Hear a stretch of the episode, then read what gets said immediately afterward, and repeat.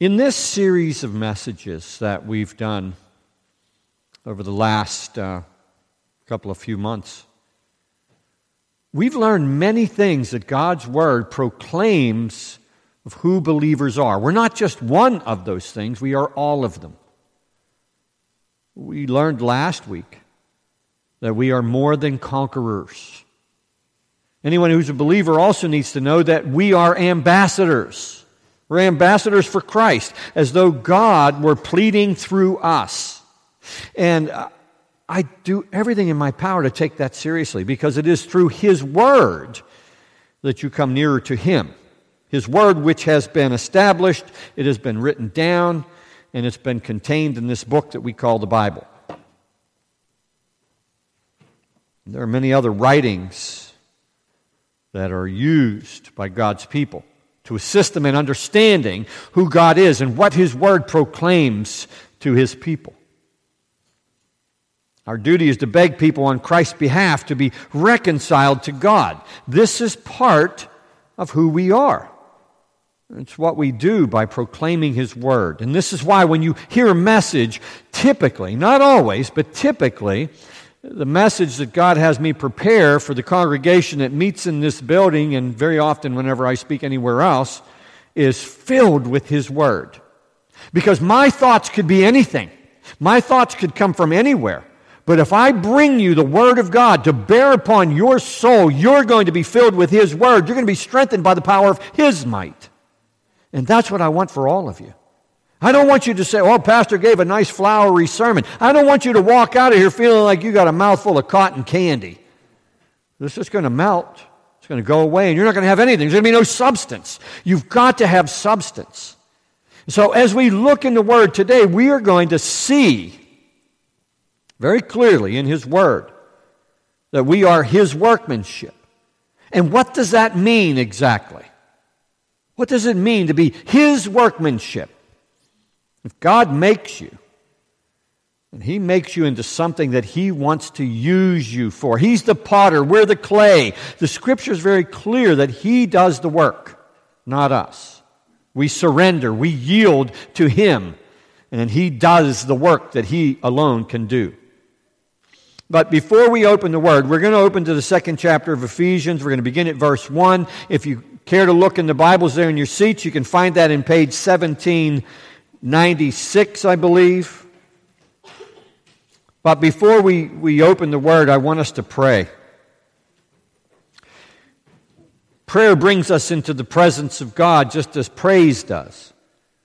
Prayer brings us into the presence of God just like worship does. Father, you and I both know that I cannot do this without you.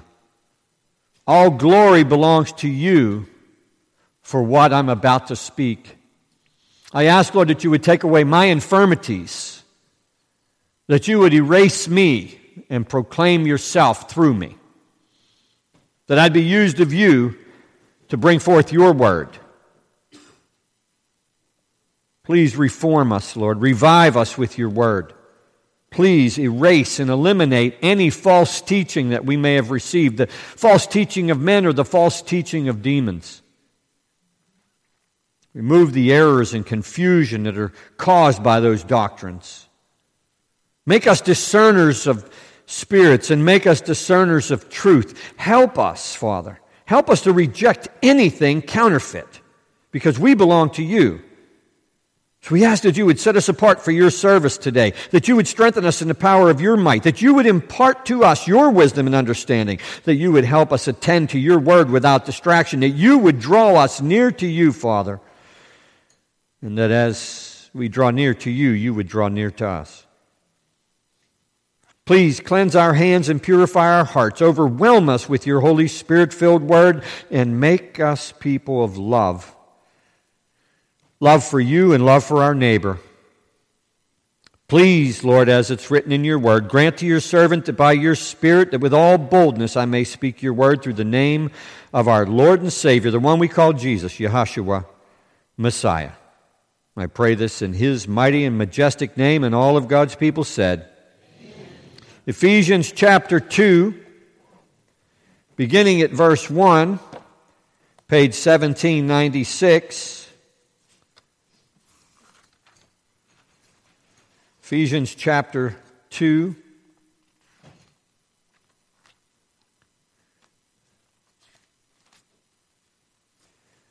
And this is what's written there. Hear the word of the Lord. And you, he's speaking to believers.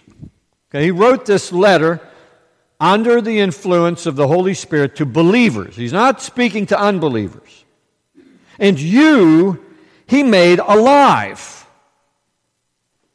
who were dead in trespasses and sins, in which you once walked according to the course of this world, according to the prince of the power of the air, the spirit who now works in the sons of disobedience, among whom also we all once conducted ourselves in the lusts of our flesh, fulfilling the desires of the flesh and of the mind, and were by nature children of wrath, just as the others.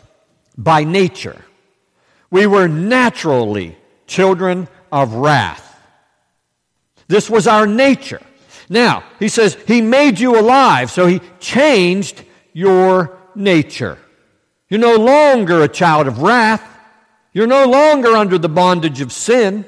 He made you alive because sin brings death. The wages of sin is death. But God, Almighty God, who is rich in mercy because of his great love with which he loved us, even when we were dead in trespasses, made us alive together with Christ. By grace you've been saved. His work, not yours. And raised us up together and made us sit together in the heavenly places in Christ Jesus, Yahshua, the Messiah that in the ages to come he might show the exceeding riches of his grace in his kindness toward us in Christ. For by grace you've been saved through faith. Now, do you hear that twice? There's the testimony of two witnesses right in this passage of Scripture. It's by grace that you've been saved through faith.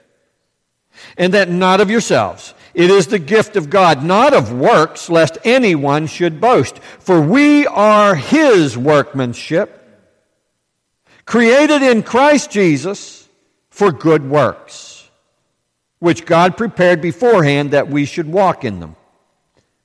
We can't boast of our works bringing us salvation, but He created us to do good work.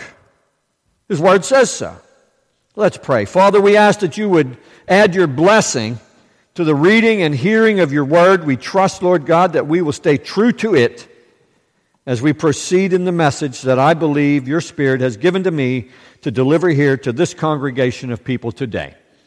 Those who might join us online later through the audio recording, and those who are with us now on Facebook, and those who will be later. I pray this in Christ's name, and all of God's people said. You know, the beginning and the end of this text provide a powerful revelation. You are alive. You are alive. You are back from spiritual death. You are alive.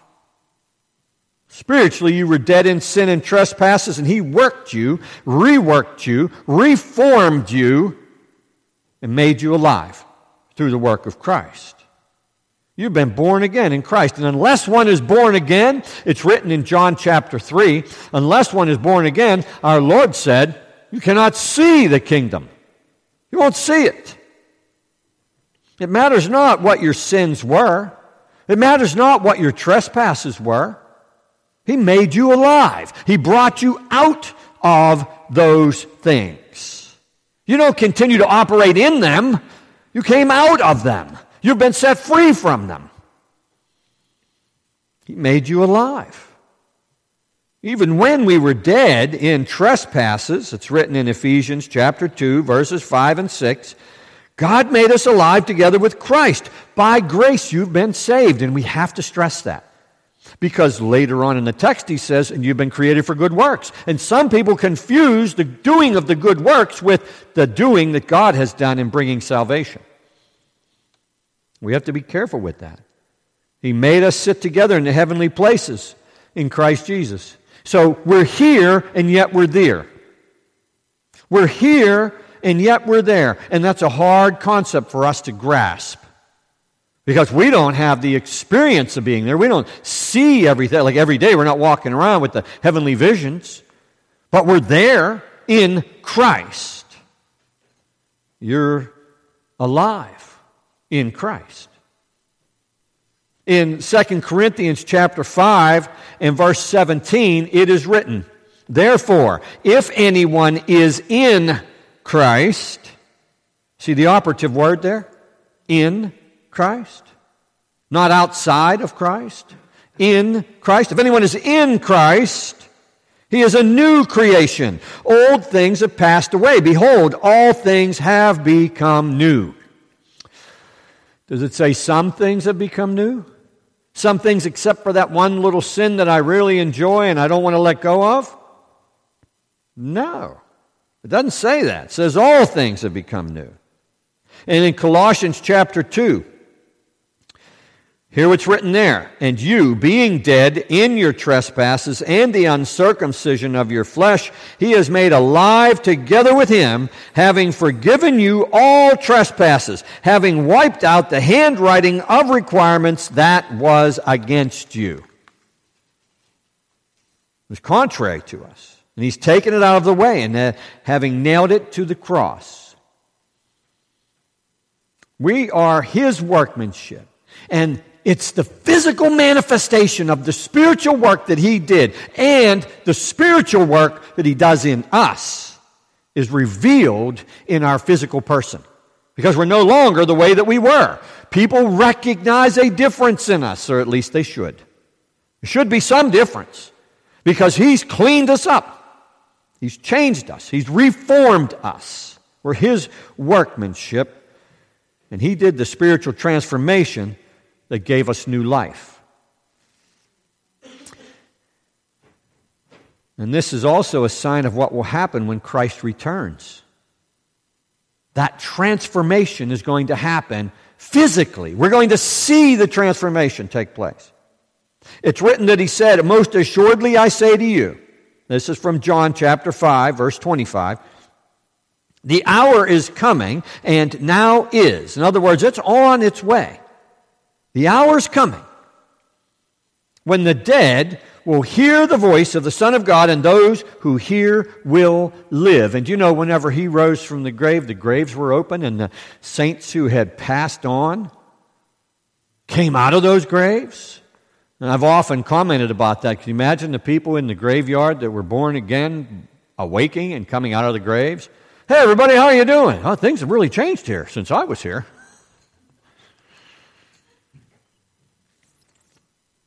And he said this Do not marvel at this, for the hour is coming in which all who are in the graves will hear his voice and come forth. Those who have done good, that's great, to the resurrection of life. But those who have done evil, to the resurrection of condemnation. He says there is a difference. How you live makes a difference.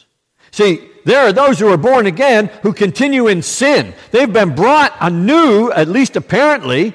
They've been brought anew, but yet they continue to live in sin. And they say, Well, I can't give it up because I was born this way. I say, Wait a minute. Uh, that's not what the scripture says. The scripture says you are all things are all, all things are new. This should have been, whatever the sin is, it should have been erased by the born again experience because you've been reformed by Christ. So everything in your life that is outside of the parameters for what God has laid out for living is something that He will erase. And if He's working on it, as Buddy brought the word today, then you've got to let it go. That's the goal, see, because He's doing the work. The spiritual life that you've received extends beyond this life, it goes into eternity. It goes into eternity. You're alive forevermore in Christ. Forever. You are alive in Christ.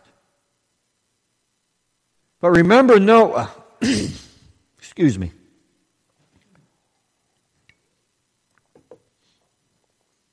Remember Noah and those who were on the, the boat that it took him 120 years to build?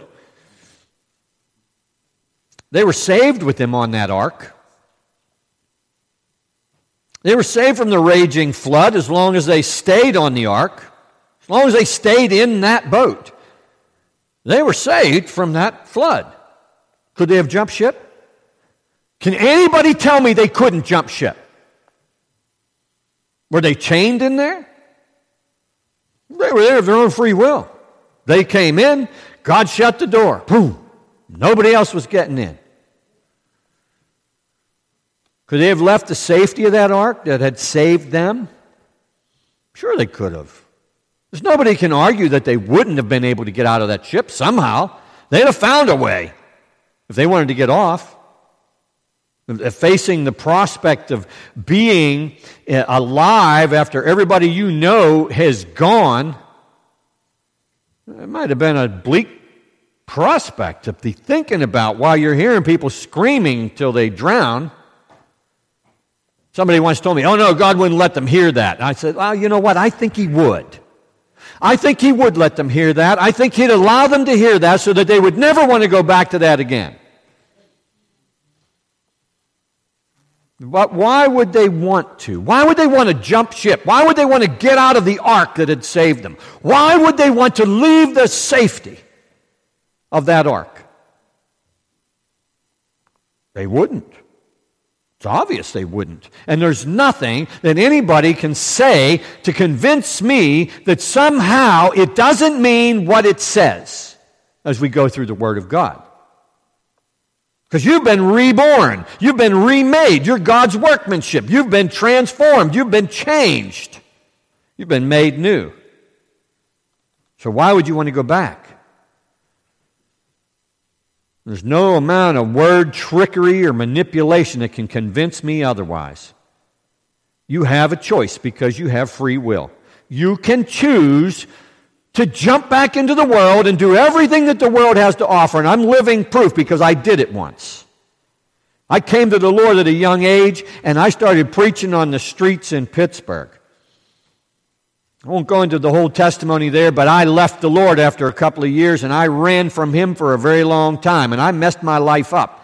And I messed my body up. I messed a lot of things up. And I live with the consequences of that sin. It doesn't go away, folks. But I'll tell you this God brought me back and I'm not going to jump ship again.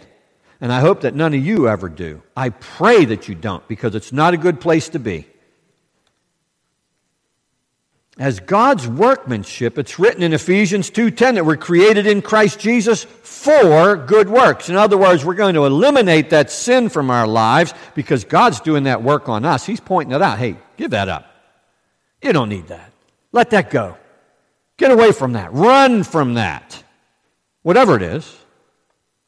And as Buddy said, he didn't know what I was preaching today we did not discuss this at all. He didn't see my notes. There was no discussion of it. The only one that had my scriptures was Tony, so she could put them up on the screen for you all. Amen. He prepared good works beforehand that we should walk in them. We should live by His word as God's workmanship. He planned for us to accomplish good works and live our lives the way that He wanted us to live, not jump ship. He's the Ark of the Covenant, Christ our Lord. He's got you safely in His care. No matter what the storm looks like around you in your life, He's got you. Even if it doesn't look like He has you, He has you. Now, if you've got sin in your life, sometimes He'll walk away, let you be right where you are. And you'll have to deal with it. But you're His workmanship. And sometimes He'll allow you to get into yourself into trouble, because I've been there too, I'll tell you right now. He'll let you get yourself in trouble so you realize that He's the only way out. And this is His work, manifesting in us by His Holy Spirit. He works on us from within to cleanse us. And we simply need to surrender. We need to yield to Him. Yes, Lord, take me, use me. I don't want to do me anymore. I want to do you, all you, all the time. It's easy for us to decide what we're going to do because we still have free will. And there are those who say that no, you don't. And I say, God's Word makes it clear we do. I'm not even going to go down that path. Christ began a good work in us, and by his Holy Spirit, he maintains that work. He maintains it because we are his workmanship. We're to do what he wants us to do. And that simply means surrender. Give up. Yield to him. Allow him to work with you. Allow him to use you. Allow him to speak through you if necessary, as yours truly is being used right now in front of you to speak the Word of God. He continually reveals his workmanship that he maintains in you. He continually reveals it. He's going to show you. You're going to have those aha moments like, wow, what? Wonder why I don't, wonder why I don't want that anymore. Because the Holy Spirit's wiping it out of you.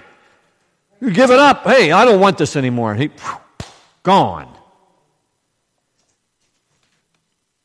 He began that work and he'll continue that work. It's his work. We're his workmanship.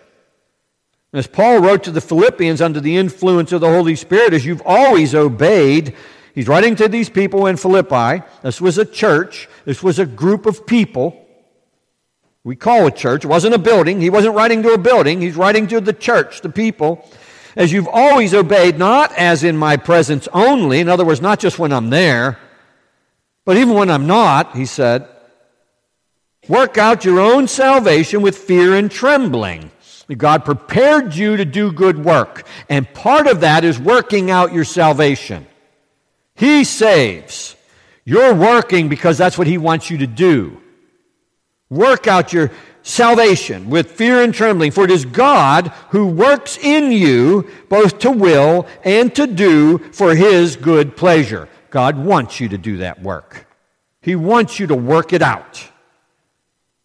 So, what does workmanship mean? Well, Webster's 1828 dictionary defines workmanship as that which is effected or done, performed, accomplished, made, or produced. He produces salvation and He gives us that free gift. Each and every one of us are His workmanship. We are given the ability to change from what we once were to what He wants us to be. We're His workmanship. It's a noun that can be used to describe the hard work and skill that went into making something. Christ gave His earthly life, He endured great suffering. It was by his suffering that we were reworked, reformed, remade. That's his workmanship.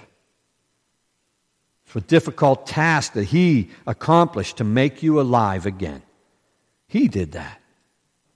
He did it. And workmanship can also describe the quality of something that's skillfully crafted by hand. When I read that, I thought, his hands crafted our salvation when he was nailed to that Roman cross. Let that sink in. He made us alive by his work that he did on that cross as he labored in great pain. Think about being born and labor. He labored in great pain so that we might be born again, anew, afresh. That He could rework us. He could reform us. He could take us out of the darkness and bring us into the light, that majestic light of Almighty God, where no darkness can dwell.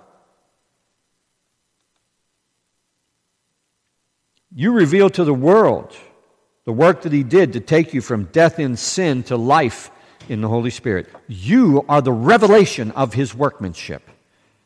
You show the work that He did in you to the rest of the world as an ambassador for Christ. Begging others, come, join me. Let's do this together. If you love somebody and they're in danger, do you just ignore it? Do you just let them stay in danger? You just turn a, a blind eye to it? Well, you know, that's where they want to be. They're in danger. They just want to be there, so I've got to let them there. Or do you try to guide them, nurture them, lead them out of that danger? So there's an eternal danger that Scripture presents that most people don't like to think about or talk about anymore, but it's a very real danger. There's a place that's called hell. And God has made that place for those angels, the one we call the devil, Satan, the dragon, that old serpent of old. He made that place for them as a place of condemnation where they would live forever. There are some who believe that uh, the, the place of death, it's, a, it's an eternal death. It's an eternal dying. It's not eternal death where you die and you're over, it's over. Because the Word makes it clear, and Christ Himself gives us the picture of this ongoing suffering. And this is something that I don't want for anyone. I want every single person who hears my voice to know that they have hope. They can come out of that darkness and into the light. They can be saved from that damnation because it wasn't meant for them anyway. We need to be people of God who are those ambassadors that are drawing others out of that place where they happen to exist, which is outside of the will of God, so that they too can be reworked. They too can be His workmanship. This is our job. It's part of our role as believers. We're not just, oh, I got saved and I can go live my life any way I choose. No, He makes it clear we're to do something. We have good works to do, and part of those good works is exactly what he says. Go out and tell the world about me. This thing's getting stuck or hung up or something. There we go. Praise the Lord. If you're going to be reworked, if you're going to be reborn, then you have some work to do. His word makes that clear. You were created, you were reworked to do that work. That's part of the purpose. It wasn't just for you. It's not just for you to get what He has to offer, that free gift of salvation. It's for you to offer that to others. That's how the kingdom has grown exponentially. And the scripture shows us very clearly there are times when thousands of people came into the kingdom. Thousands. And they were baptized in one day. Okay? Imagine that.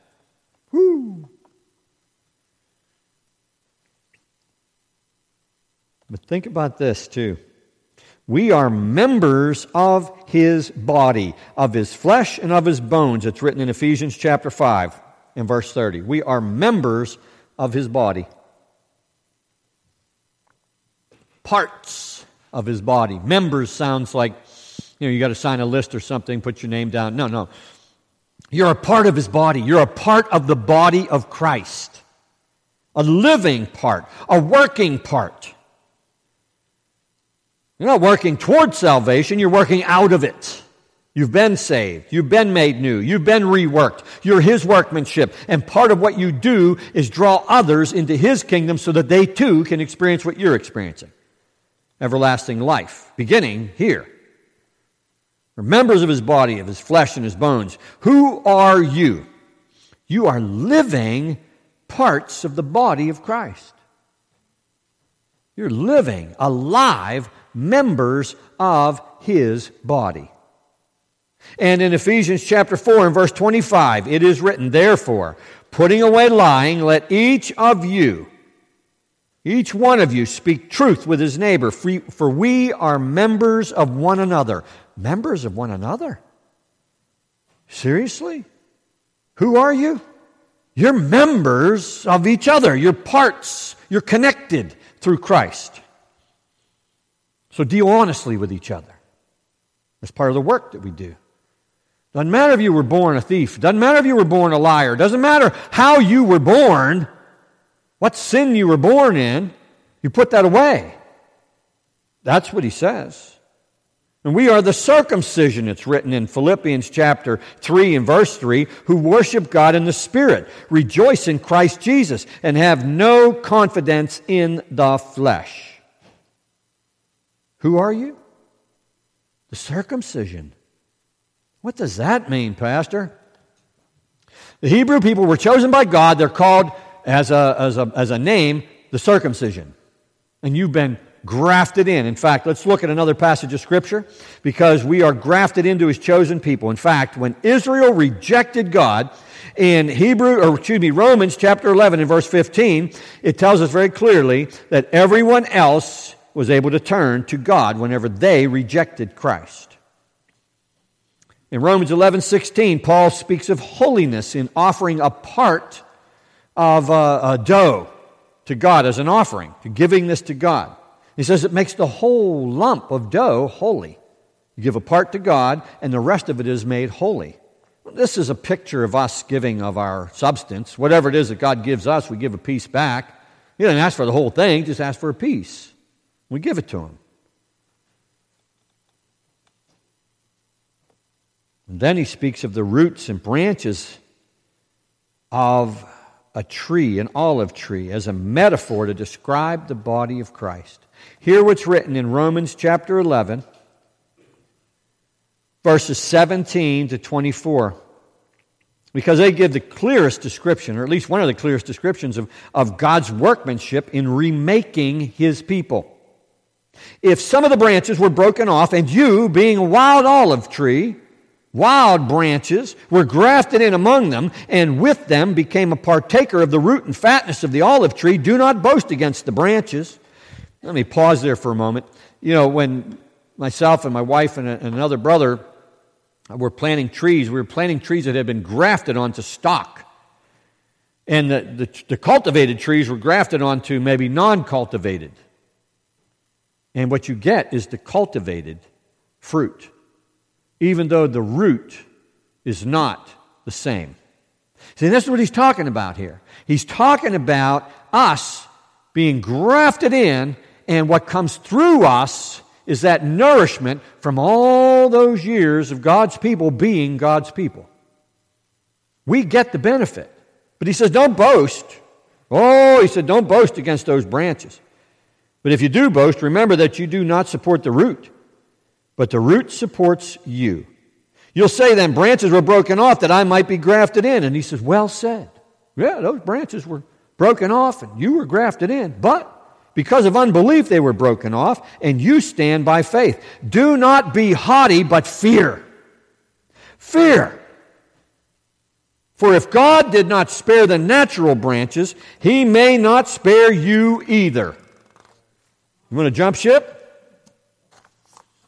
Therefore, consider the goodness and severity of God on those who fell, severity. But toward you, goodness, if. Is that up there? If thou continue in his goodness, otherwise thou shalt also be cut off. If. If you continue to allow him to work on you, if you continue to be his workmanship, if you continue What's on the other side of the if? If you continue in his goodness. Otherwise, you also, does it say could, might? What's it say? Uh, shall? Shall? Will? Yeah. Will be cut off. And they also, if they do not continue in unbelief, will be grafted in. There's a picture of the future, what's coming. For God is able to graft them in again. For if you were cut out of the olive tree, which is wild by nature, and were grafted contrary to nature into a cultivated olive tree, how much more will these, who are natural branches, be grafted into their own olive tree? He says they're coming back. They're coming back, okay? The Hebrew people are going to turn to God through Christ. They're going to be, can I say the word, reworked? They're going to be His workmanship. Look for that day because that day precedes the coming of our Lord. Being His workmanship hasn't received your, removed, excuse me, hasn't removed your free will. Did God take your free will away? Well, now you're mine. That's it. No more free will for you. I don't want you to go bad again. Saw an image one time of rotten fruit, literally rotten fruit. And the caption said, Good fruit gone bad. This is what happens with believers whenever they turn against the one true, almighty, sovereign God. It hasn't eliminated your personal responsibility to honor God either. It hasn't eliminated your personal responsibility to live as He prepared for you to live out your days here. He hasn't cleaned you up to send you back into the world to become who you want to be. He cleaned you up and reworked you, made you His workmanship so that you would go out into the world and do what He wants you to do. There's few that want to preach that anymore. People might leave the building, might not come in. But it's written in 2 Corinthians chapter 13 in verse 5 Examine yourselves as to whether you are in the faith. Test yourselves. Do you not know yourselves that Jesus Christ is in you? Unless indeed you are disqualified.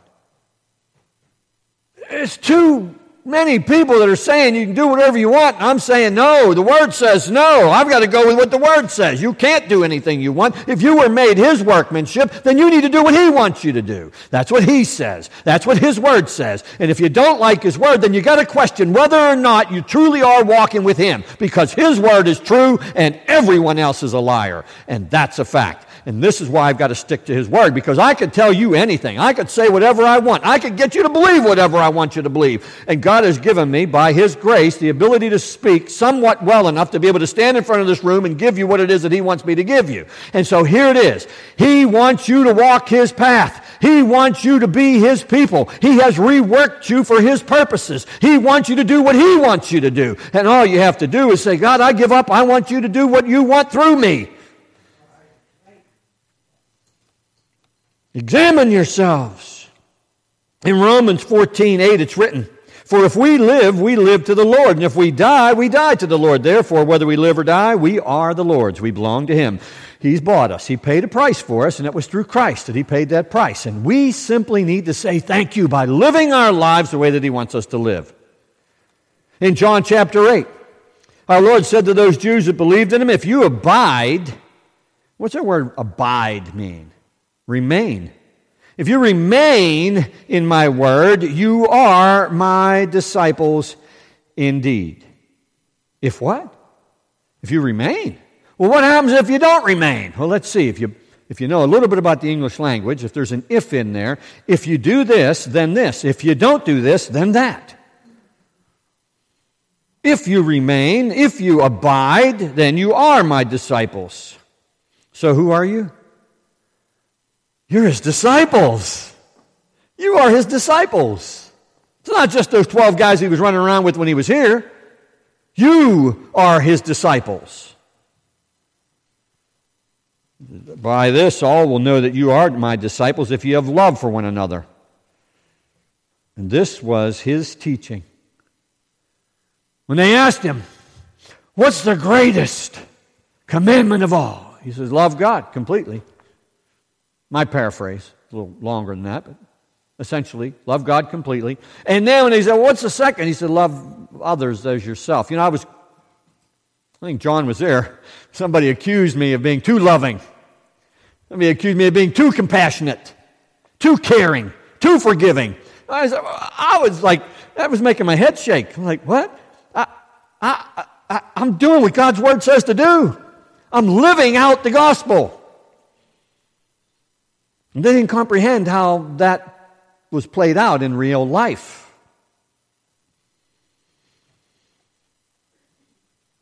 You are my disciples if you have love for one another.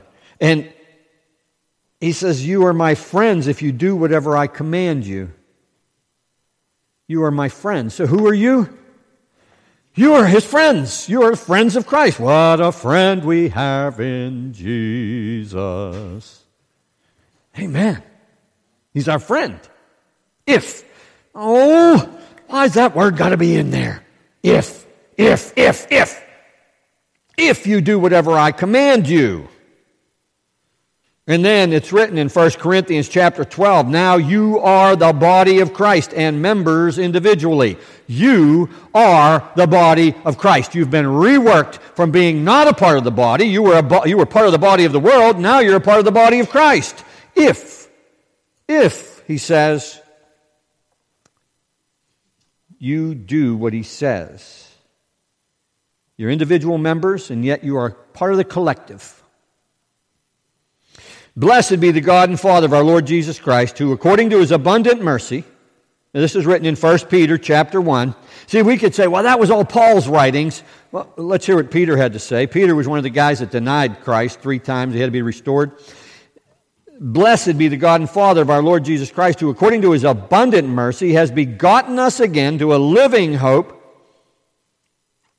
You've been begotten again to a living hope through the resurrection of Yahshua, Messiah, from the dead, to an inheritance that's incorruptible and undefiled and does not fade away, reserved in heaven for you who are kept by the power of God through faith for salvation that's ready to be revealed in the last time. See, you're saved from your sin. You're saved while you're here, but you're going to be saved when you get there. You're going to be saved from the wrath to come. In 1 Peter chapter 1 and verse 22 and 23 is where we hear this. Since you have purified your souls in obeying the truth through the Spirit in sincere love of the brethren, love one another fervently with a pure heart, having been born again, not of corruptible seed, but incorruptible through the word of God which lives and abides forever. He does the work. He does the work. And He's reworking you even now as you hear His Word. His Word is penetrating into your very soul. His Word is what does the work right here, right now, in conjunction with His Holy Spirit. His Word is working on you right now. He is making you His workmanship. You've obeyed the truth through the Spirit. He reworks you according to His power, which He worked through Christ. In Ephesians chapter 1, it's written, And what is the exceeding greatness of his power toward us who believe? According to the working of his mighty power, which he worked in Christ when he raised him from the dead and seated him at his right hand in the heavenly places, far above all principality and power and might and dominion and every name that's named, not only in this age, but also in that which is to come. It's his power, it's his might. He does the work. We simply surrender. As I wrap this up, I want to ask you a question. If the creator of the universe made you alive, can any other created being make you dead? Can any other created being override his work in you? Can the enemy of souls undo God's power which he worked in Christ when he raised him from the dead? Can't change that. It's written, we are his workmanship, created in Christ Jesus for good works, which God prepared beforehand that we should walk in them. The enemy can't do that. He can't make you do anything. He can't push you overboard, shove you out of the ark. He doesn't have that power. He doesn't have that authority. He's not allowed to do that. God doesn't want you to jump ship either. And He'll do everything in His power to stop you from going overboard. He will, even chastising you. You know, sometimes the shepherd has to break the leg of the sheep to keep it from running off. Sometimes. Metaphorically speaking, I've had a broken leg or two. I was running from God. Three major traumatic events could have taken me out of here. God said, Nope, everything but kill him. That's what he told Job, isn't it?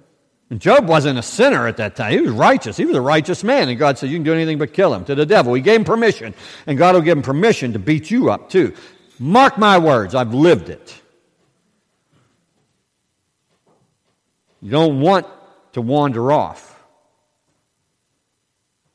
As you continue to work out your salvation with fear and trembling, let the Savior of your soul continue to rework you. Surrender. Give up. Throw up the white flag. I had a white flag one time, I think, and I raised it up. Let the Savior of your soul continue the good work that He's begun in you. Because He alone is the author and finisher of our faith. Behold, now is the accepted time. Now is the day of salvation. And if there's anybody here, anybody, and maybe you're not sure, maybe you're not certain that you've been reworked or that you're being reworked, I'd want you to come up here and we'll pray for you. And you know, our Lord said, If you're ashamed of me, I'll be ashamed of you when I stand before my Father. We certainly don't want him to be ashamed of anybody that's in this room. Because if there's something that's standing between you and God, you've got to get rid of it. He'll do the work. All you got to do is say, Here. He'll take it. Doesn't matter what the burden is. Doesn't matter how heavy it is. Doesn't matter what's wrong. Doesn't matter where you are. Doesn't matter what your trespasses are. Doesn't matter what your sins are. He can erase them. And He can make you whiter than snow. Whiter than snow, yes, whiter than snow. Lord, wash me, and I will be whiter than snow. Amen. And it's His work that does that. Let's pray. Father, we thank you. You've gathered us here, Lord, to hear from your word. I trust, Father, that you have assisted me in the delivery of your word. If there's anything I've misspoken, Father, I apologize first. I know that that can happen. Lord, I ask that you would penetrate the hearts of the men and women in this building that each one would recognize that you are the one that does the work in all of us. That as we are re- being reworked by you, we would be able to proclaim to the world that we are your workmanship in Christ Jesus. I pray this all in Christ's name, and all of God's people said, Amen. Amen. All right, we have a closing song in Christ alone. Amen. Oh, right. We want to receive an offering, I guess. Yeah. Everybody's reminding me. I'm sorry, I don't think of that. Yeah, I'm a volunteer. For those of you who don't know, I am a volunteer here, and if you'd like to make a, gift to uh, help us to continue to live and do what we do, then you may do that and just designate it toward us. And we're also, um, I think, if you all don't mind, I'm going to ask, George and Debbie aren't here today, but uh, George has uh, come up with this idea that we need to expand the parking lot. I agree because uh, when we get filled up, it's tough for parking, especially when we do the giveaways. And so George has contributed $1,000 toward our um, uh, expansion, and we need about three 3,500, something like that. My wife and I are going to contribute. And anybody else that would like to, I'm going to give you an opportunity to do that.